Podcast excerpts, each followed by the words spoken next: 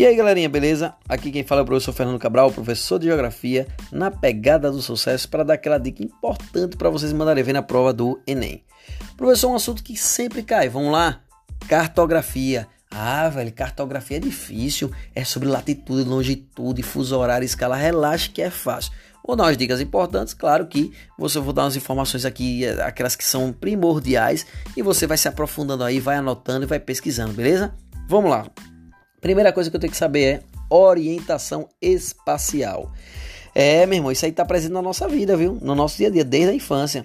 Quem aqui já ouviu aquela expressãozinha do avô, avó, do pai, da mãe, né? Quando diz assim: Menino, menina, se oriente. Eu acho que a maioria aqui já deve ter ouvido, ouvido falar isso, né? Quando a gente faz alguma coisa errada, por exemplo, né? Se oriente, faça isso certo, coisa e tal. Então, perceba que a cartografia já está presente na nossa vida. Como é isso? Vamos lá. Eles estão se referindo a um ponto chamado ponto cardeal, que é Oriente, certo? Esse ponto pode ser conhecido também como leste. Então vamos lá: Norte, Sul, Leste e Oeste. Esses são os pontos cardeais, são os principais. Depois nós temos os pontos colaterais, que são quais? Nordeste, que fica entre o Norte e o Leste. Sudeste, que fica entre o Sul e o Leste. Sudoeste, que fica entre o Sul e o Oeste. E Noroeste, que fica entre o Norte e o Oeste. Beleza? Pontos cardeais e colaterais que formam a chamada Rosa dos Ventos. Importante para vocês. Outra coisa, outra dica sobre essa orientação é o nascer e o pôr do sol. Sempre onde o sol nasce vai ser leste. Então, segura aí, anota a ideia. Ó. Onde o sol nasce é leste. Onde o sol se põe é oeste. Fechou? Então vamos lá. O nascente é no leste, o poente é no oeste. Anote isso aí que é importante. Outra coisa importante para vocês, galera, coordenadas, coordenadas geográficas. É aquela ideia de latitude e longitude. Vamos organizar nossas ideias. Vamos lá. Eu tenho a linha do Equador, que divide a Terra em norte e sul, e eu tenho o meridiano de Greenwich, que divide a Terra em leste e oeste. Vamos para a linha do Equador primeiro. Linha do Equador divide a Terra em norte e sul, não é isso? Essa linha é uma linha imaginária. Ao norte da linha do Equador eu tenho outras linhas, né? Trópico de Câncer e Círculo Polar Ártico. Ao sul eu tenho o Trópico de Capricórnio e Círculo Polar Antártico. Só que existem outras linhas, só que o ser humano não deu nome a, ela, a elas, mas existem, né? Então, ao norte do Equador eu tenho quantas linhas, professor? 90. E ao sul, 90. No total nós temos quantos paralelos? 180. Como é que você sabe disso? Vamos lá. Existe uma medida que é para que é utilizada muito na cartografia, que é a chamada latitude. Que o que é latitude? Medida em graus em relação à linha do Equador. É igual a um ângulo de matemática. A linha do Equador está ali, zero. Quando eu vou caminhando para um polo, polo norte, por exemplo, esse ângulo vai aumentando em relação ao Equador, forma um ângulo de 90 graus. A mesma coisa para o sul. Estou na linha do Equador, que é zero. Quando eu vou indo para o sul, eu estou aumentando o grau. Então, 90 graus para o sul. No total, nós temos 180. Para agora, para o meridiano de Greenwich. O meridiano de Greenwich é o que divide a Terra em leste e oeste. E lembre que a Terra faz um giro de quantos graus? 360. Lembre que 360 dividido por 2, ou seja, dividido para leste e para oeste, dá 180 para cada um. É uma rocha. 180, 180, 360, beleza? Então nós temos somente o nome de um, que é o meridiano de Greenwich. A essas medidas, a gente também usa um nome, que é o que? Longitude. O que é longitude? Medida em graus em relação ao meridiano de Greenwich. Essas linhas servem para quê? Exemplo, pilotos né, de aviões que estão aí sobrevoando, eles se medem, se, se localizam através dessa onda de latitude e longitude. É, o cara tá lá na aeronave, os caras dão a localização, ó, você vai pousar na região onde tem latitude 90, é 90 não, 90 é muito extremo. Latitude 45 graus norte e longitude 75 graus oeste. O cara vai no ponto exato. Os mísseis que são lançados, infelizmente, nas guerras, se localizam através desse sistema de latitude e longitude né? infelizmente, né? Mas é a realidade. E também outra coisa importante são os fusos horários. Olha isso aí que a galera não gosta muito. Fuso horário, na verdade, ele não está relacionado à latitude, ele está relacionado somente à longitude. Então, por exemplo, a Terra não gira 360 graus, esse giro né, a gente chama de rotação, né? Movimento de rotação que dá origem aos dias e às noites.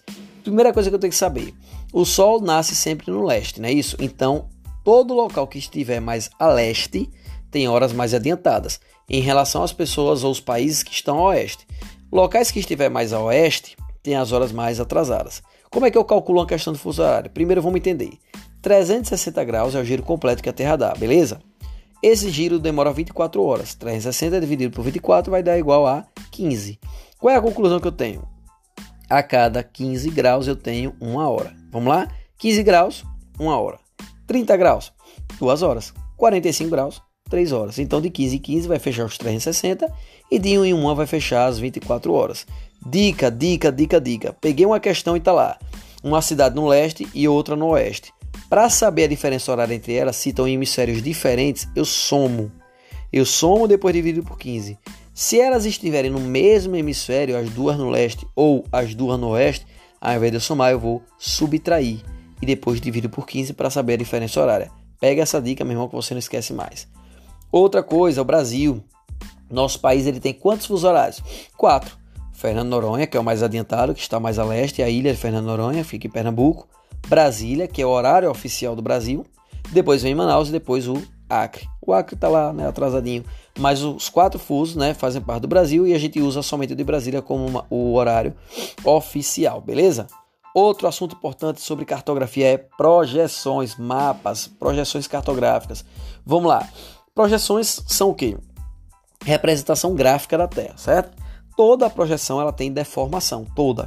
Imagina você pegar a Terra do tamanho que ela é diminuir ela e colocar no papel. Vai ter deformação, beleza? E nós temos quantos tipos de projeções? Três. Cilíndrica, ou seja, a Terra é projetada em um cilindro, beleza? Ou seja, a, o Equador ele tem contato direto com o cilindro, a região central ele tem contato direto com o cilindro, então vai ter menor deformidade. Regiões de baixa latitude próximo ao Equador vai ser menos deformadas. À medida que eu me afasto do Equador, vai ter maior deformação. Projeção cônica. A Terra é projetada em um cone. Ou seja, paralelos são curvos e meridianos são retos. Aí, exemplo, na zona temperada, né? ali a região de 45 graus, por exemplo, está em contato direto, ou seja, com, com cone. Então vão ter menor deformidade, certo? Agora, se eu me afasto dessa região de média latitude e vou em direção à região mais próxima ao Equador, vai ter maior deformidade. Então, projeção cilíndrica, projeção cônica, que foi essa, e a outra é a projeção azimutal ou polar ou plana também pode ser conhecida. O símbolo da ONU, por exemplo, a Organização das Nações Unidas, é utilizado uma projeção azimutal, certo? A Terra é achatada e ele sempre vai focar em algum ponto específico ali que ele queira mostrar, beleza? Não tem como projetar toda a Terra, né? Primeiro ponto, e geralmente é usada para destacar algumas regiões. Tranquilidade? Outro ponto importante, cartógrafos mais, mais de destaque aí, Gerardo Mercator e Arno Peters, eles sempre são cobrados, gente. Mercator, vamos lá, é um cartógrafo de renome, era um cara que era conhecido como eurocêntrico, porque a Europa sempre ele colocava no centro do mapa dele, ele destacava muito países ricos, deixava grandão lá, e países mais pobres ele deixava no mapa geralmente pequenininho, preconceituoso, né? Já Peters, ele vai criticar Mercator, ele, não, peraí, que é isso? Você deixa destaque muito para os países ricos, aí o que, é que ele faz, Peters? Diminui os países ricos e destaca os países mais pobres. Os dois cartógrafos usam o mesmo tipo de projeção. Vamos lá, existe projeção cilíndrica, cônica e azimutal. Qual dessas eles usam? Projeção cilíndrica, beleza? Então pega essa dica aí também para vocês. E para fechar, escala. Escala é outro assunto importante que sempre está na prova. Vamos lá, escala. Ela ajuda a compreender quantas vezes a área né, foi reduzida para colocar no papel e média distância né, entre as áreas. Nós temos dois tipos de, de escala: escala gráfica e escala numérica. A escala gráfica ela vem em forma de gráfico, uma régua, a escala numérica em forma de números, fração. A escala numérica geralmente ela vem medida em centímetros e a escala gráfica ela vem medida em quilômetros, beleza? Como é que eu faço, professor, para entender mais sobre escala? Existe uma ideia sobre riqueza de detalhes e isso tem uma ideia sobre riqueza de detalhes. Escala grande e escala pequena. Veja, escala grande ela quer dizer o que? Grande riqueza de detalhes. É usado para destacar locais pequenos. Escala pequena pequena riqueza de detalhes. É usada para localizar locais grandes. Por exemplo, a Terra. Para eu projetar a Terra no papel, eu tive que usar a escala pequena. Por quê? Porque eu reduzi muito a Terra e não deu para ver muito detalhe, então a escala é pequena. Agora, uma casa. Eu boto uma casa numa planta, né? O arquiteto bota numa planta, ele consegue obter muito detalhe, né? Daquela, escala, daquela casa. Então a escala é grande. Por que grande? Porque tem grande riqueza de detalhes. Beleza, galera? Se liga aí, anota as dicas e vocês vão mandar ver na prova do Enem. Valeu, forte abraço!